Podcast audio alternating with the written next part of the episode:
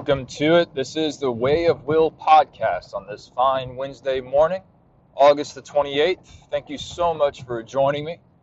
Uh, today we're going to cover a, a, few different things, and uh, it's been a couple of days since the first podcast. I got to start building a better habit of how I'm going to do this going forward. Uh, just remember that this podcast, as we go forward, we're presenting the American worldview. Uh, the worldview that was forgotten um, when its opportunities were there as it uh, rose out of the founding of the country, uh, the Christian nation that built and formed this country, uh, the worldview of which created our Declaration of Independence and our Constitution, uh, and formed a society that would, uh, over time, eventually become the country within which we live today.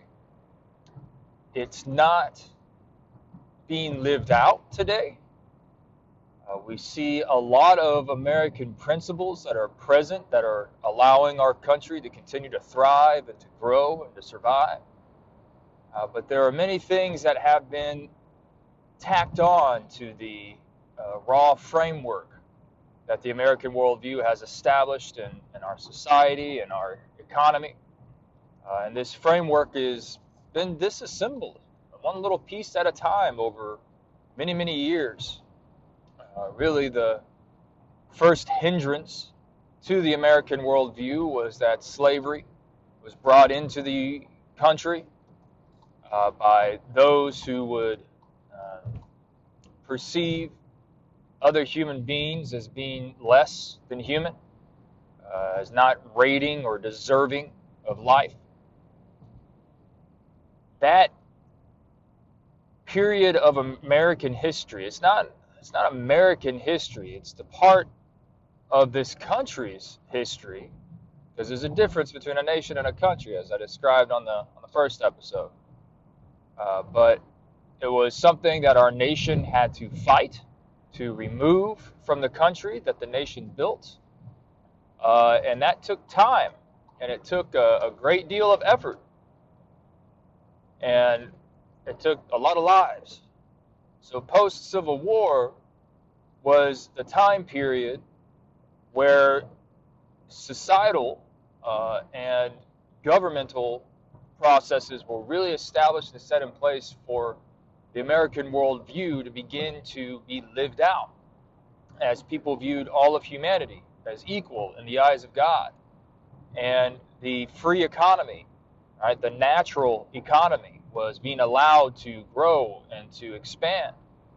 Uh, and during the time where men were bound by honor still and, and all of these ideals, um, there ended up becoming a transfer from Europe into the United States of an alternative collection of worldviews that started to become popularized in the United States as our intelligentsia, the uh, not the elite intellectual class, but just the influencers, those who are influencers of things. They're not the intelligentsia is not necessarily a leadership caste of society, so much so as they are a, a grouping of individuals in society that come to be the influencers, individuals that people look to because they have the answers.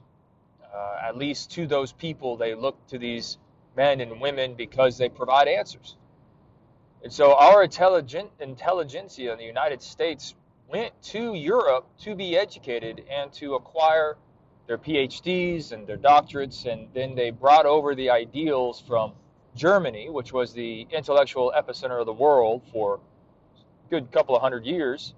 Um, and so, as that worldview came to the United States post Civil War, we started seeing this clash of ideals for the United States now that we had cast out slavery uh, and united the nation post Civil War, uh, and there became the world within which we live today. There's this struggle of one side versus another, both of which have American principles at their foundations, one of which is striving to continue those principles, but with certain changes to it.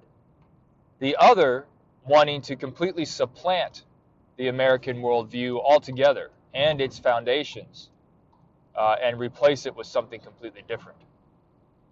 And so, in between these two groups is those who hold to the American worldview, the patriots who love and cherish the principles and foundations upon which this country was built and who strive to bring them back.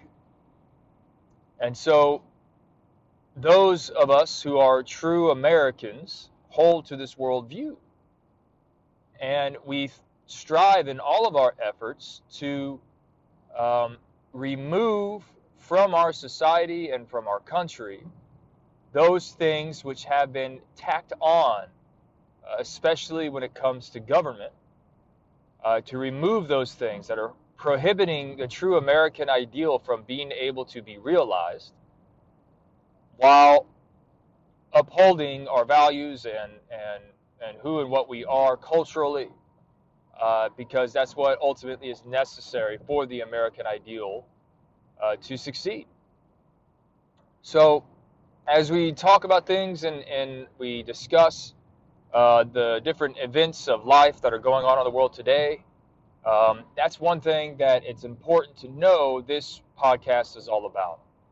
It's not a, a nationalist podcast, all right? We don't believe that America is the nation above all nations uh, in a position of some, you know, made up hierarchy of nations of the world, all right? We're not, um, this isn't eth- ethnic anything. Um, you know, a nation has a, an ethnic identity, and there is an American ethnic identity uh, that was grounded in those who were born and raised here uh, from the time of the founders to the present day and, and all their descendants. Um, but we're not nationalists in that sense where we put our nation above that of others and believe that we should force others either to be absorbed by our nation, right, which is was the view of the National Socialists of Germany, also called the Nazis, they viewed their national identity as the supreme national identity and desired to force the world under their mold, right? So the American worldview and, and this podcast is not a nationalist podcast. We Americanism acknowledges nationalism as a form of the, the root of this concept, which is tribalism. And I can go over that in another day. But uh, Americanism rejects outrightly any notion of nationalism but we see patriotism as one of the highest and greatest virtues. And again, patriotism is a love of nationhood, a love of who we are as a whole, as a country, as a people, as a shared identity that we have together in the American worldview. And we we are willing to die to protect these principles, uh, these truths upon which this nation is built and we cherish them. We want to preserve them and pass them on to our children, um, and desire for our children to to live in in the greatness that this uh, that these ideals form. And so that's where the understanding has to lie in what patriotism is. We desire for other nations to become like us freely of their own free will. We want to share these foundations and these principles with the world so that they may live by them as well. And so that's what it means to be a patriot. Uh, is that the, you cherish these things and, and, you, you hold them near and dear to your heart. So this is a, a podcast that is intended to preach to those who have the heart of a patriot, but who don't know or clearly understand or know how to articulate to the world today what those principles are that they so truly love and that they so truly cherish.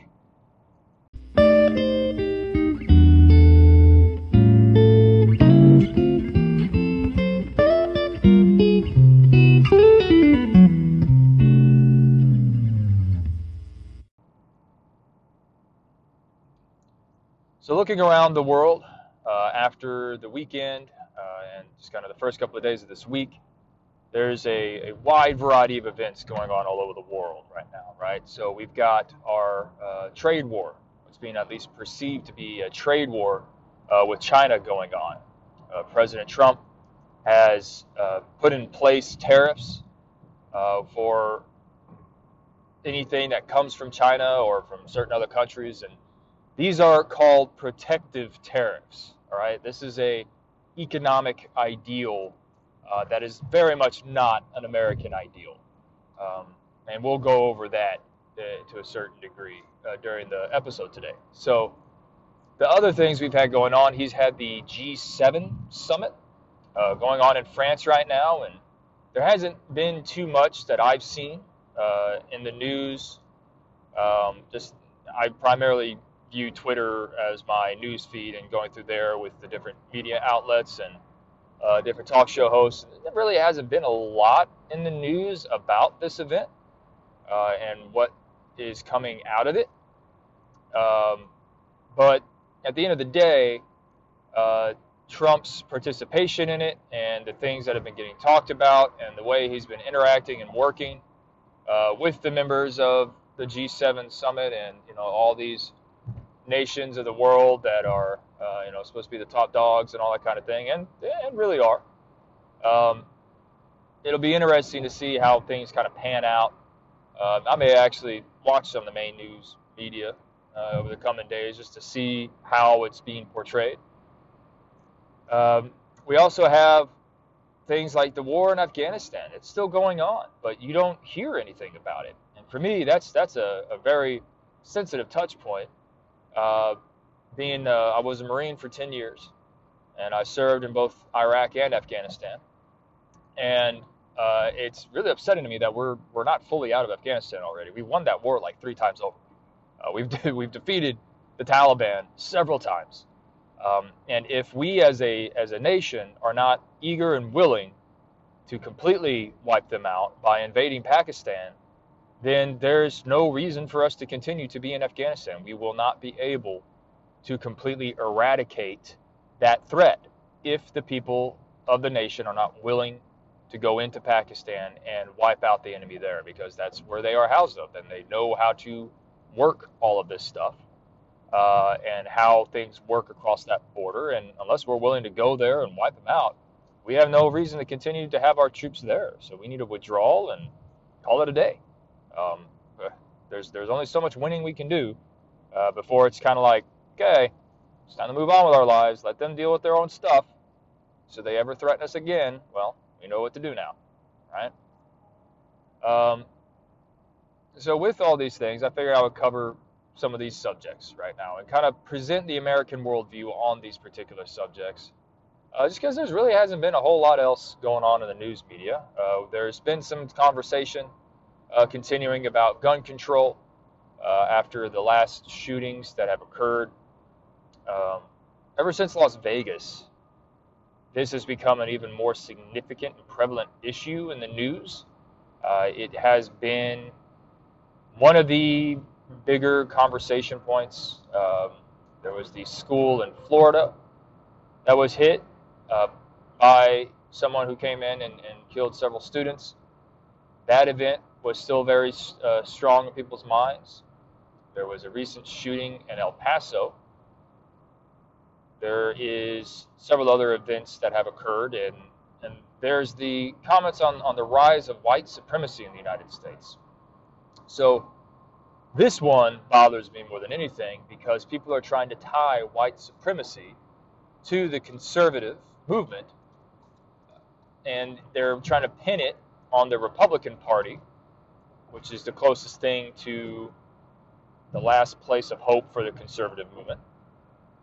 And they're trying to, they're really trying to pin racism uh, onto President Trump, onto Republicans, onto anything that represents, in their minds, the American ideal.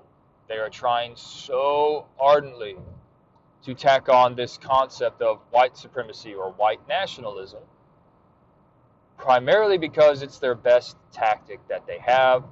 the anti-fascist movements, this Antifa group uh, that's out there and has been doing attacks and riots. This group is basically an outcropping of the old Occupy Wall Street movement uh, under the early Obama years.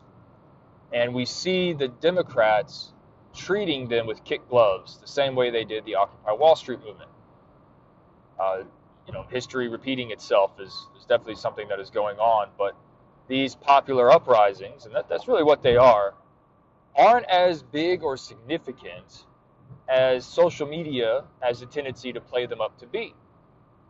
However, it's important to realize that though the left cries wolf pretty much as of late, um, their abuse of the term terrorism, trying to apply that to any mass shooting that is done by a white guy for racial reasons. Oh, all of a sudden now that's terrorism. And the only reason why they're doing that is because they want to make CAIR happy and the Islamic groups happy uh, to start calling some other group that isn't Muslim terrorist. Uh, you know, white supremacy, white nationalists that have been committing these crimes, these mass murders, have been terrible. They're horrible human beings, but they are not an organized group attempting to use the tactic of terror of the public to force the will, their will, upon the government to make changes and to bring about laws that, that are in line with their ideals. These individuals are psychopaths that have been swayed by the white supremacist, national, uh, white nationalist ideals that are available on the internet. They've been radicalized to believe it. And it's because of that fact that these things do not qualify as being called terrorism. They are mass murders in the event the actor is intended on killing as many people as possible. That's what a mass murder is. It's not a, for example, the, there's the other form of, of murder where there's large numbers killed is that it's an incident where the actor is targeting a specific individual or a specific group of individuals. And by specific, I mean that they're targeting names. And in the process of attempting to target those named people, those the you know the the actor doesn't do it right and it turns into a disaster. The individuals that they wanted to kill, uh, they try to and they miss and they end up hitting bystanders and it becomes a mass shooting. But it was not the intention of the actor to do so. The actor had a specific target in mind, but in the process of engaging that target, the actor ended up killing others in the process.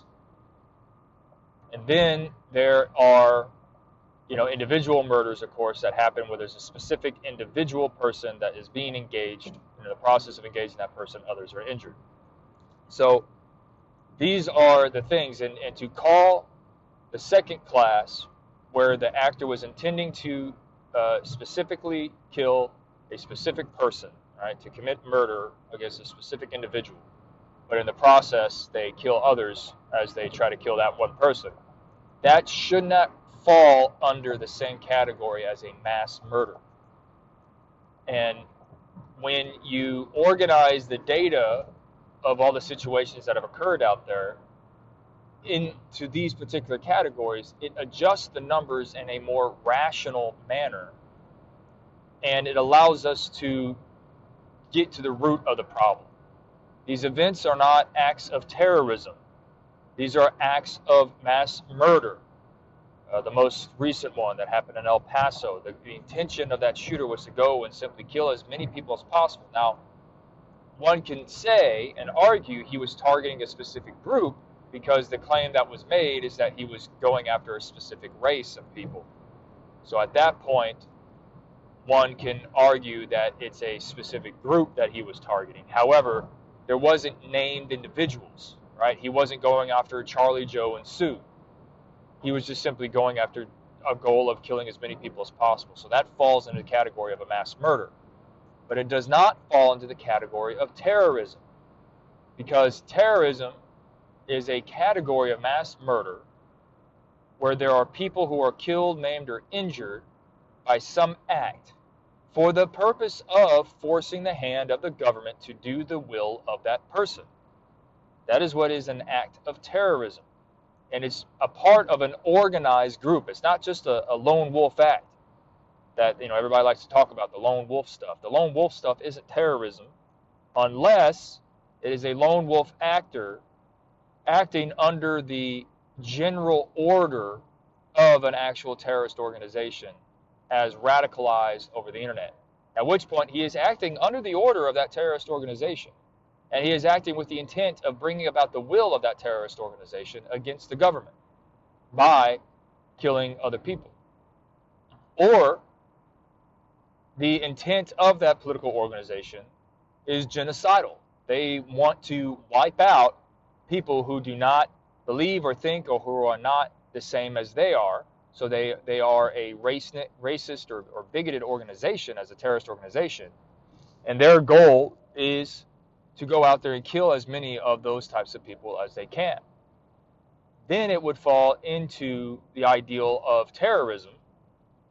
If it's a part of it's it's an organized group acting to terrorize the public. That's the thing right there where people get things confused. Because he's a white nationalist and because the view of the left is that white nationalists want to kill all the colored people, okay? They want to refer to these events as terrorism.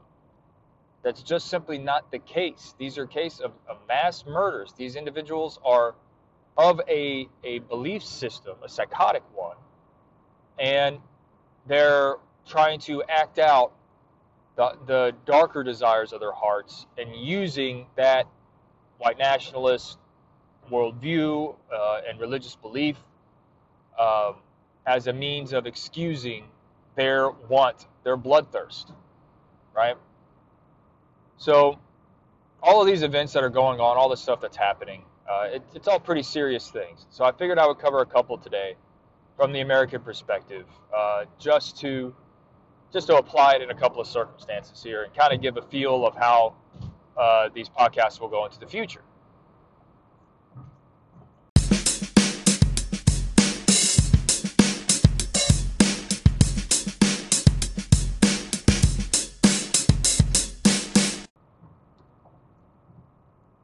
So let's begin with President Trump in, in general, uh, because as this podcast goes and people listen to the first episodes, there's going to be a, a, trend towards people trying to um, portray the show as being a sycophant, uh, sycophantic show of Trump, and um, trying to plug in the show with that white nationalist ideal. Now, here's the reason why. I, as the podcast host, am a white Christian male, uh, and I'm straight. And I was born in America, and all of that together makes me into a bad guy. Plus, I have a good income. Um, my family and I are well off. So, all of that together puts me into the bad guy category for the anti American left. Trump is not in line with the American worldview uh, in the sense of the ideal man or the ideal behavior of man and what that looks like. So, um, you know, I'm doing this podcast while I'm driving, so I'm a little distracted sometimes. So, what do I mean by that? What, what in the world am I trying to say? Right? Trump is the ideal modern man. Right? The he is a spitting image of the typical uh, citizen of the United States who is a guy uh, who professes a belief in God, but is not a practicing Christian. Um, he, his personality, his attitude, all that stuff is very in sync with the Gen X uh, and the millennial mentality. He's a cynical guy. He likes to talk in satire. Um, he's vulgar. He doesn't care about tradition.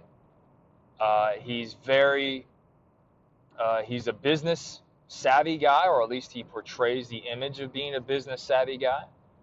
And so he speaks to the modern man, the modern American male, stereotyped and what people popularly perceive.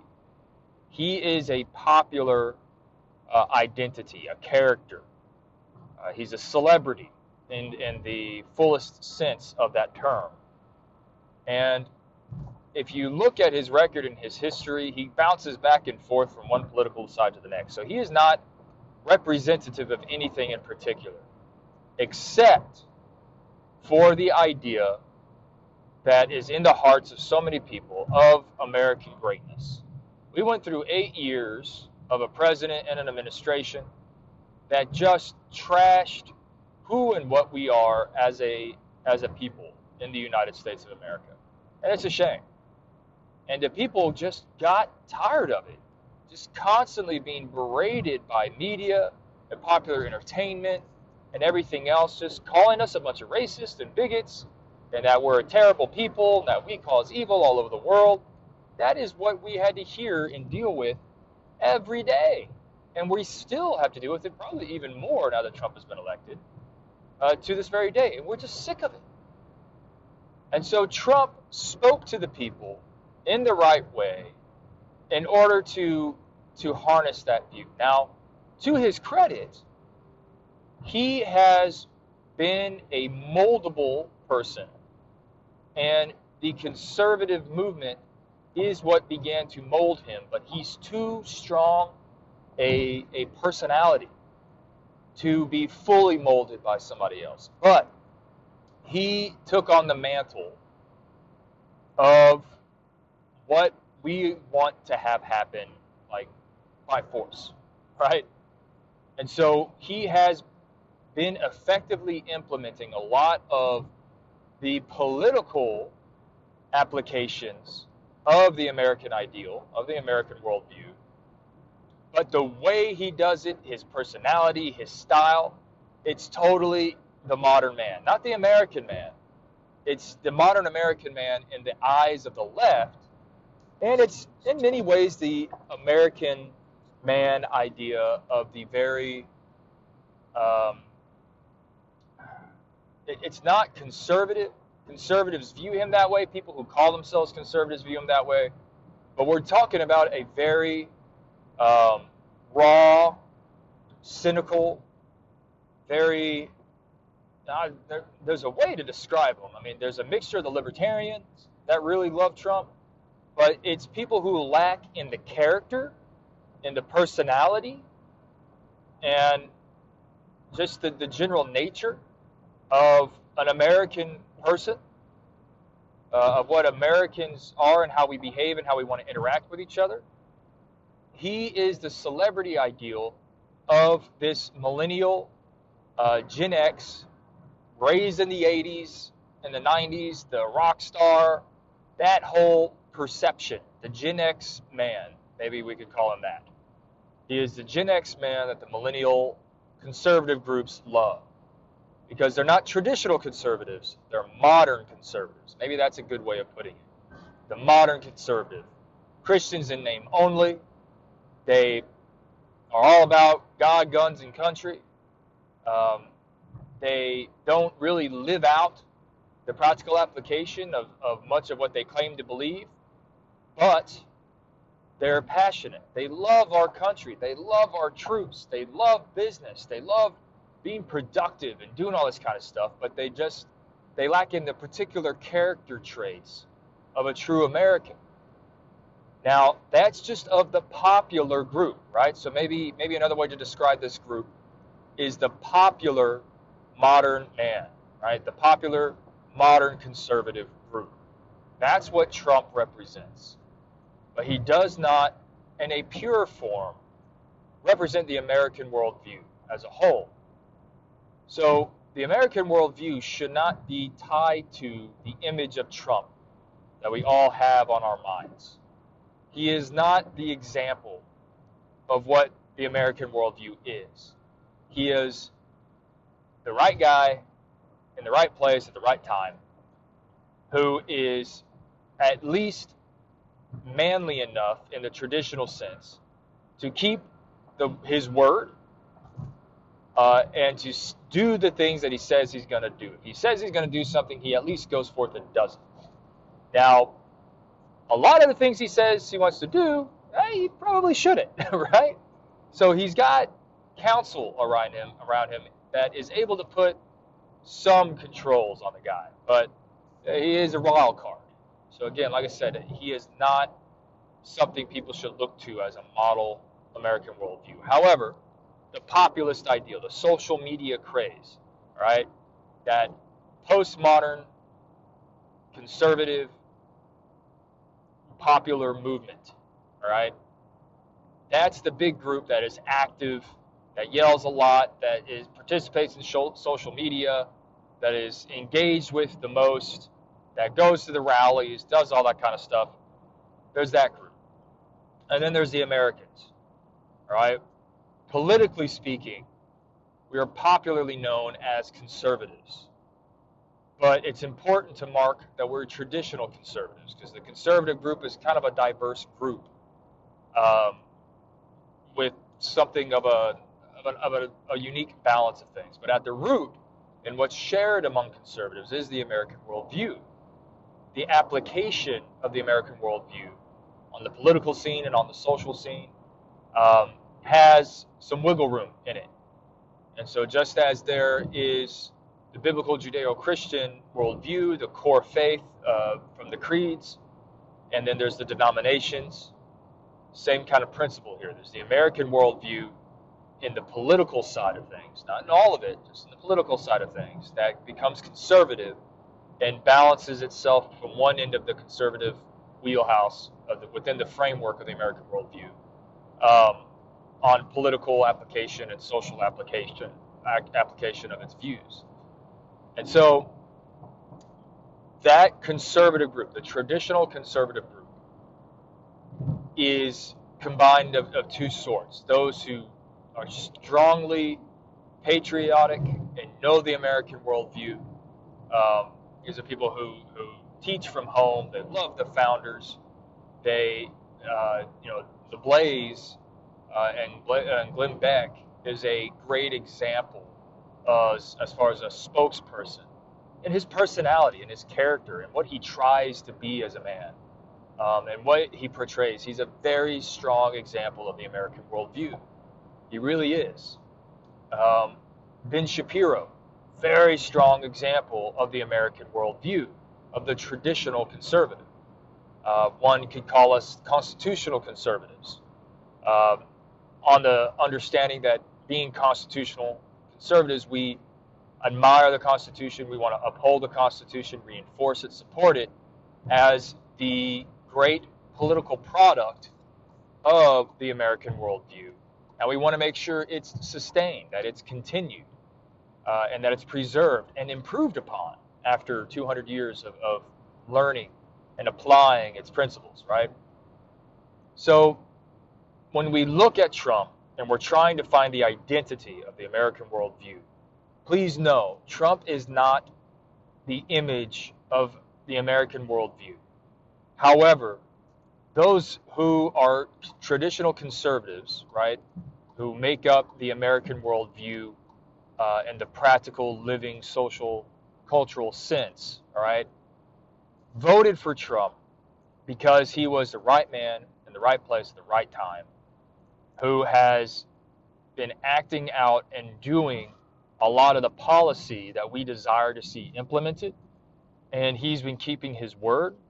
And the guy is very pro American. We, we cherish that. And the fact we haven't had it for so long, it, we've just been dying for it. Um, and so he was the right man the right place at the right time. He is not the spitting image of what the American worldview is or what the traditional conservative is. He's the guy we voted for primarily because we didn't want Clinton. The majority of the rooted American people, all right, the traditional conservatives, the majority of us voted for Ted Cruz. Um, many of us have also voted for, uh, um, oh, jeez, I forgot his name, Rand Paul, right? A lot of us voted for Rand Paul as well. So that's the thing to kind of look at. If you want to look at who did we vote for, and you know why is it that was Trump isn't the example, that would be my my example to you, right? If you want to know who we voted for last time, the traditional conservative uh, in abundance in the primaries, we voted for Ted Cruz or we voted for Rand Paul. Um, those would be the, the two options that we went with. Um, more libertarian uh, voted on that way, but that's the thing about the American worldview. We balance ourselves in the political spectrum, what is popularly known on the political spectrum, as a traditional conservative or a uh, traditional libertarian. All right, so the classical libertarian, you might we might call it. So understand that's what the American worldview represents.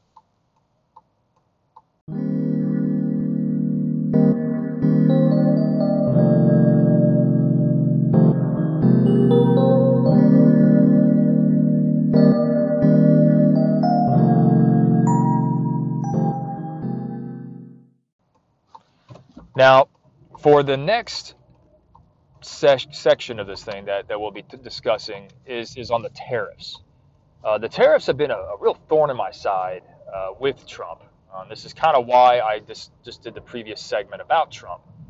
This is an example of Trump and his mindset and the people who support him. They don't grasp how the American worldview applies politically. And so they see this ideal of the protective tariff um, as something that is very America first, right? Because it's a tariff against you know foreign goods and, and that whole mentality and that and most tradition and most traditional conservatives, I will say, understand that ideal. Um, and there's a balance in the American worldview of no tariffs at all, free trade is what we ought to promote, and then we should have tariffs, but uh, they need to be low uh, and they need to be flat right? And so that's pretty much where the American view balances itself out. And what we have to understand with the American worldview is that for tariffs, they're not anything related to an economy is not a tool to be manipulated, right? Um, there are things that impact the economy that are tools uh, that one could view as a tool, but to view things in the economy as buttons and levers we can push in order to control certain things economically is not developing policy from the American worldview uh, when it comes to economics. Now, the American worldview holds that there has to be a separation between one country and another country. Uh, there's a reason why we're still 50 states and we're not just one big blob of a state. There's competition that's important, uh, that drives innovation, it drives improving on things, it drives uh, doing things for the purpose of improvement and growth and strength. Um, and it puts in our hearts the desire and the want to do better all the time. And so when we apply that at the level of a country, we have to know that there are things that we have to separate ourselves from. We have to do that culturally, uh, is one thing, not by force, but by nature. As a cultural identity is formed, it has to be appreciated and cherished and loved. The American worldview has an American identity, an American culture that has been diluted by this pluralistic uh, diversity movement that has not done what the American worldview wants. Now, this is not discrimination, this isn't racism, this isn't ethnicism or xenophobia or whatever. This is saying that if people are going to come to the United States geographically and we're all going to live and work together, there has to be shared values. And the American worldview is that shared value that makes people American. If they come from overseas, from a place that does not have an American worldview, and they bring over, um, you know, the Islamic worldview, and whenever they come to the United States, they do not adopt the American worldview while keeping their religious view if they desire. That's one of the beauties of our, our worldview in our country. If they don't do that, then when they come here, there's going to be two clashing worldviews, two clashing cultures. And it's going to cause there to be separation geographically. And it causes divide and strife and grief. And that's the world we see today. Nobody wants to unite on anything because the worldviews have been split. There is no longer a common shared worldview among all the people of the United States. However, among the people who are Americans, they hold to the American worldview. Now, I mention this because there are ways with which countries separate themselves. Culturally is one, geographically is another. There has to be an understanding of borders, of territory, of property and ownership by the nation of that geography and that that geography and the nation work together and they develop a government to manage all that together, right? And that's what forms a country.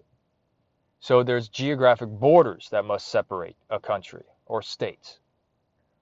And then the third thing is there has to be an uh, a economic separation. Uh, now the economic separation is where the tariff comes into play. We cannot allow our markets to be merged together. And that's been a big problem here in the United States. Uh, the free trade across the states has been was beneficial at the time of the founding of the nation because we had 13, you know, fledgling colonies, as some people like to refer to them, that were trying to start out in wartime. I mean, we were trying to get moving while we were at war. We had to have something that would bring us together and allow our economies to grow and to strengthen. Now, our country is still thriving greatly with the flat tariff or the, the no tariffs uh, in trade between the states, and it's doing well. And free trade does work, but what has happened is that our economies as individual states have merged. And in so doing, we now have one massive market uh, that oversees the whole country. And so instead of it just being one state or another state that gets impacted by some market event, it's the entire economy. Oh, the whole country gets, you know, lambasted by this stuff because we've tried to merge all of these independent markets between the states. Now, for myself personally, I have no problem whatsoever with the idea of there being a minor tariff in trade between states. Makes perfect sense. However, the movement that is very strong now is the free trade movement. And yes, that is an American ideal. How that balances out uh, will vary. Now, as a country, I do not believe the free trade ideal should happen. There needs to be a tariff because there needs to be that economic boundary between countries. And the tariff is what provides that. Now, a tariff, as with all taxes, cannot exceed 10%. It cannot exceed the tithe. That's the American worldview. Remember, the American worldview is just calling the biblical Judeo Christian worldview a new name that is shorter, right? That's all the American worldview is. And so, whenever we apply this on a level of a, a modern government and, or a modern country, I should say, there has to be a tariff that is less than the tithe, all right, that, that doesn't protect us, okay? The understanding is the, the concept of a protective tariff is that the tariff is used to target certain industries being imported from other nations for the protection of American industry and American ideals or American things, right? Or just of a country's ideals. I shouldn't say American. And so that's where Trump has gone wrong with these protective tariffs. He has done targeted tariffs that are like 20 something percent on imported goods from this place or that place. At the end of the day, it's just hurting us because the that tariff is being passed through to the American individual. And because that's what's happening, you know, the American people are the ones that are feeling the impact of these tariffs more than China or, or any other nation, right? However, if we had a flat tariff, a flat tariff, and it was a controlled price, and we uh, didn't have that set where the president can do it ebb and flow, but it was done by an act of Congress, then it's important to understand that the tariff has to be flat, so everybody pays the same tariff, and it has to be under 10%, and it can't be manipulated over time. When a tariff is set into place, it has to exist for a steady period of time. And that period of time has to jive with the time it takes for a business to grow and to thrive and to become strong. Now, your, your typical business needs stability for anywhere between about four and 10 years. Yes, I know that's a pretty big gap. But as you look at and you see research, and there's probably way better research out there um, that can give a little bit more specifics. I'm kind of talking in, in just a, a, generality understanding of things. There, we can get more detail in this. But if a tariff, just like with sales tax, there, there should not be an income tax period. There would be the flat sales tax and there would be the tariff. And so whenever there's a sales tax in the country, the people pay that sales tax. Whenever a product is purchased from overseas, that tariff is a price that that vendor, in order to bring their product into the United States, has to pay because they're not in our country paying our sales tax. The people are paying the sales tax. Now, they may have that tariff pass through to the customer at the end of the day. However, that company and bringing their goods into this country have contributed to the apparatus that has allowed it to have a market within which to operate. So that's a key point of the tariff. But the second point is that a tariff is a boundary. It separates our economy from the economies of other nations. And it encourages the innovation and development within the country so that we do not become dependent upon another country for the goods and services we get. When you have free trade, business will trend towards wherever it is cheapest and most cost effective to do their business, right?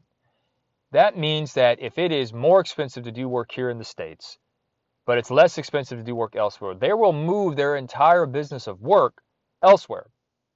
And if we have free trade with another country, then should something happen in that country, we have now given that country control of the things that we need in the States that that company produces We've not lost it.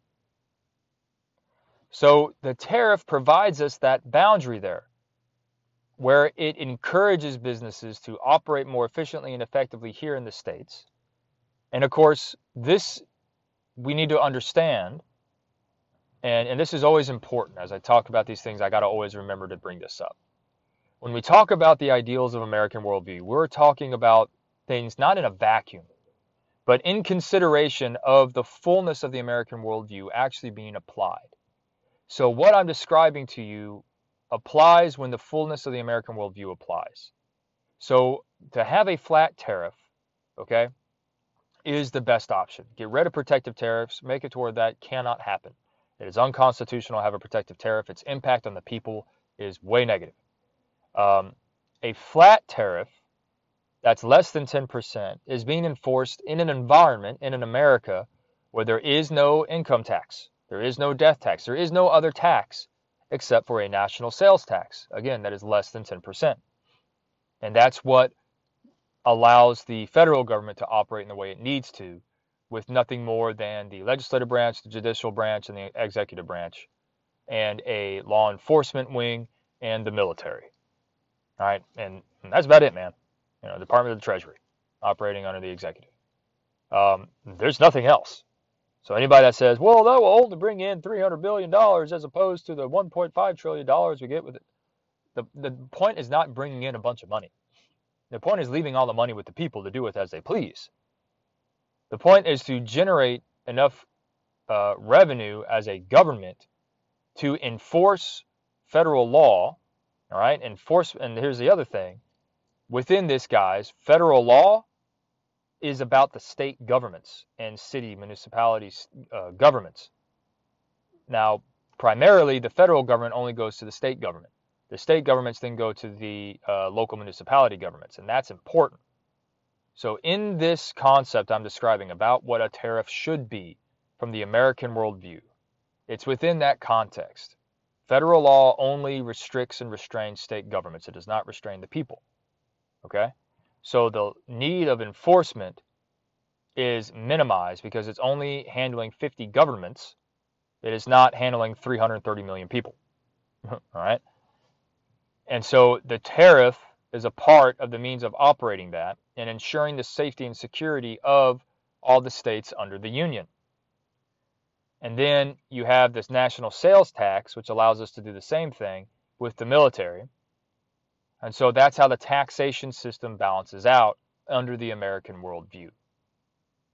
So, what Trump needs to do, and, and what a, a person with an American worldview would be calling for him to do right now, uh, or what a American president would do, is one, the American president would do everything possible to call a special session to have an amendment to the Constitution that prevents the president from ever being have having any control over tariffs, uh, and will require that a tariff policy be enacted and put in place um, that cannot be changed, but for every period of four to ten years. And of course, we can debate on that and determine the best time. Personally, I think it's every seventh year uh, should be the year in which a tariff is uh, uh, debated. And by the end of that seventh year, a new tariff is set for the next seven years. Um, and it should not exceed, in my opinion, 8%. So, and should not be below 4%. Now, um, what Trump needs to do now is to end the protective tariffs. Just stop, man. Stop it. Stop it, stop it, stop it. There is no need for it all the tariffs, since he has the power right now, should be flattened to 8%. All right, just across the board, flatten tariffs to 8% on everything coming into the country. Everybody gets a tariff. All right, and the way that tariff is determined is based upon the uh, value of the goods at the market rates. All right, and how that looks, how that's implemented, and everything is between uh, border enforcement and control and the Treasury Department right? How how that that tonnage is determined, and of course that's that's a discussion for another day. But he should end all the tariffs. Uh, all these protective tariffs have got to stop. So there's the American worldview on tariffs, uh, and like I said, there's debate between free trade uh, and a flat tariff, and we can go one back and forth. Uh, there's circumstances where one idea is better than the other, but that's the spectrum of debate from an American worldview is we either have free trade or we have a flat tariff. So from an American worldview, that's that's the way tariffs would be handled. That's the idea of how we have our economy uh, and, and trade relationships with foreign countries.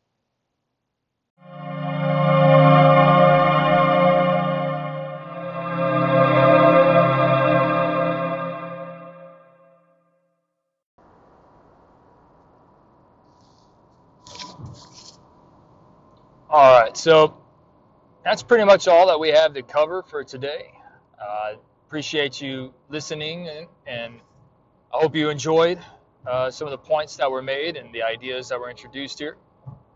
Uh, so last night, I did a little Bible study with the kids on John 14, right?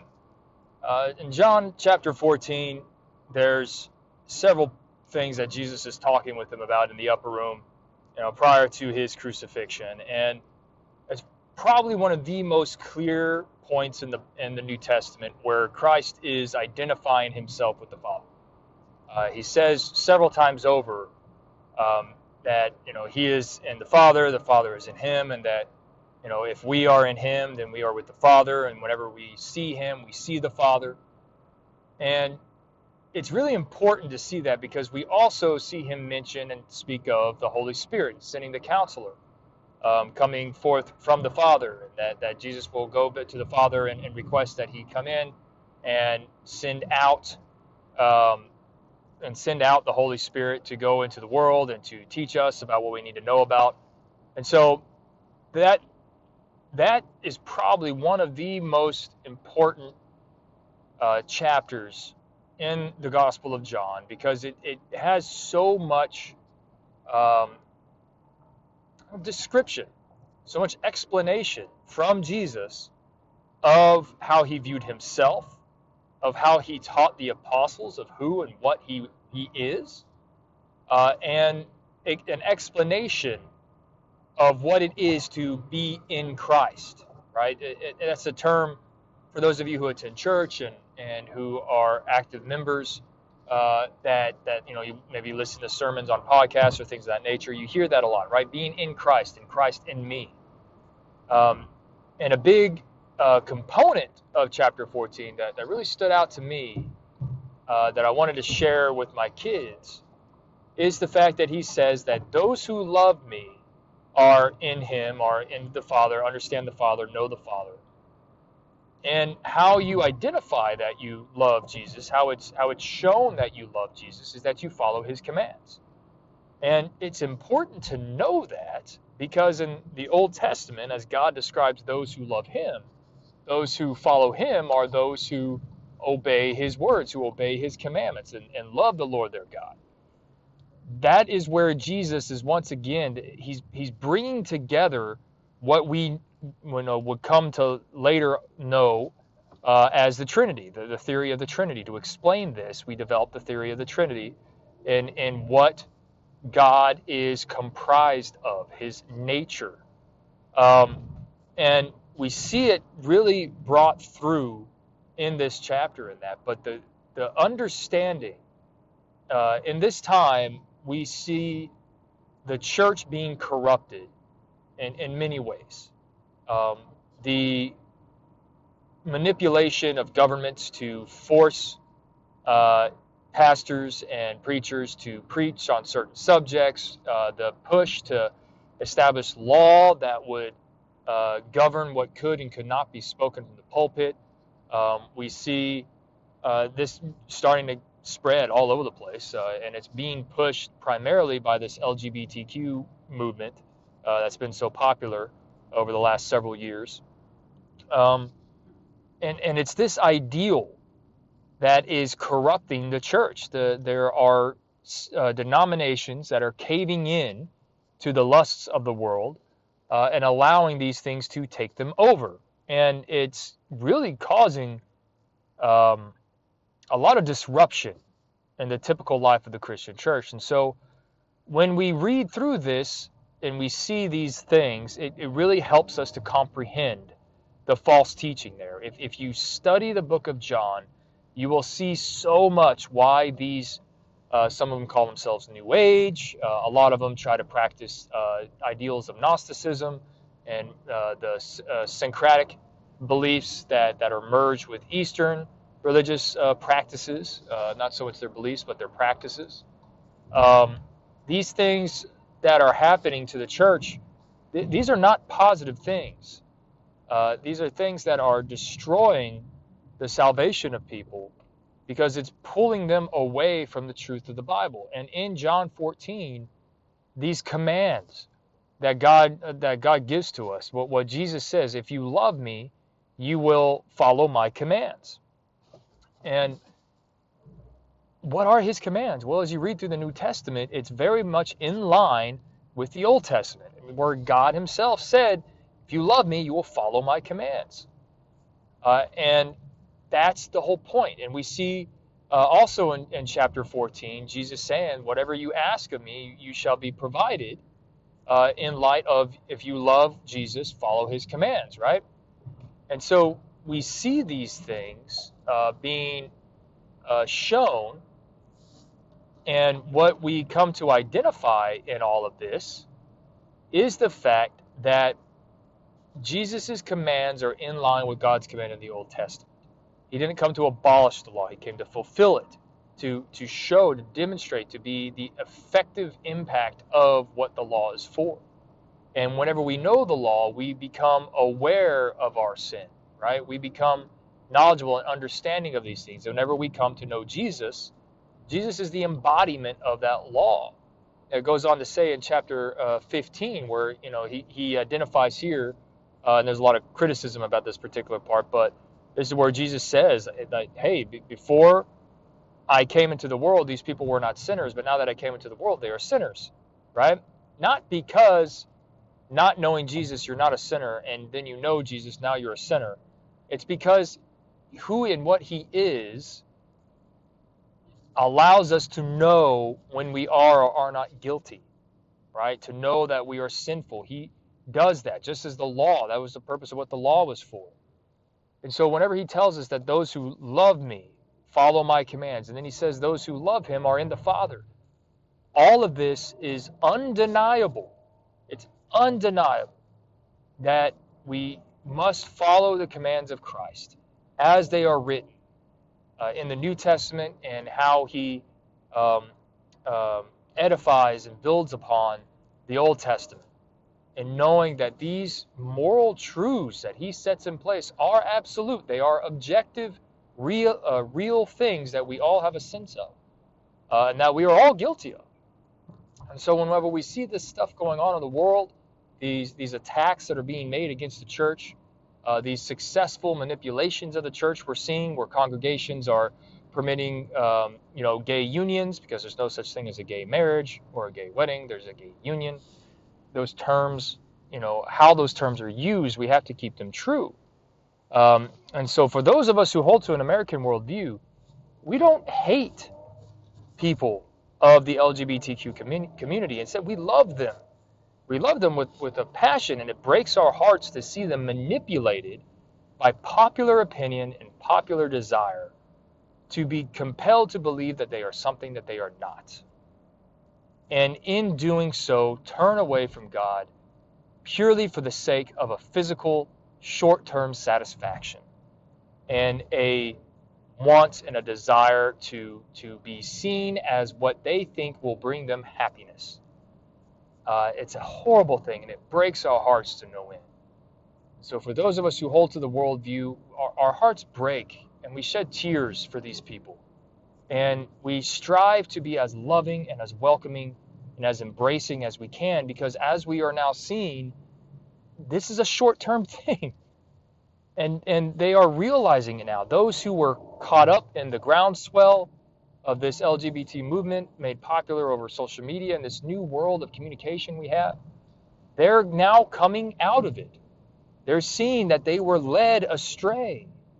Uh, they're they're being they're having their eyes open to the reality of this and they're trying to turn away from it. We have to be welcoming. We have to be loving. We have to embrace these people.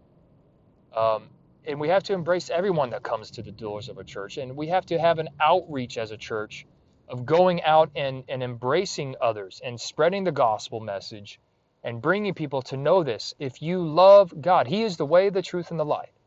Right? And, and, and you know that's one of the more popular uh, verses we hear uh, recited a lot, especially when it comes to apologetic circles. There is only one way to God, and that is Jesus. And you get to God through Him by by following in His way, knowing the truth, and and following after him. All right, seeking his light in your life. And so, for ending today's episode, um, you know, just know that Trump is not the model of these things. Uh, he's an American in name only, you could say. Um, don't think that he is the model spitting image of what we are supposed to be. Don't let other people try to say that he is the model man. Um, know that you know with all these things that are going on in the world, that there are the others out there who who share in your American worldview. Stay strong in it. Keep strong in the faith. Uh, love the Lord your God, and, and you will be blessed in all that you do. So thank you so much for joining us today. Uh, God be with you always, and I look forward to uh, to sharing the American worldview with you again. So please be sure to like and, and share uh, wherever it is you hear this podcast uh, go check out the blog at uh, thewayofwill.com. And uh, I look forward to seeing you again. Thank you guys so much. Be sure to like, share, comment, the whole nine yards. Y'all have a good one. Bye bye.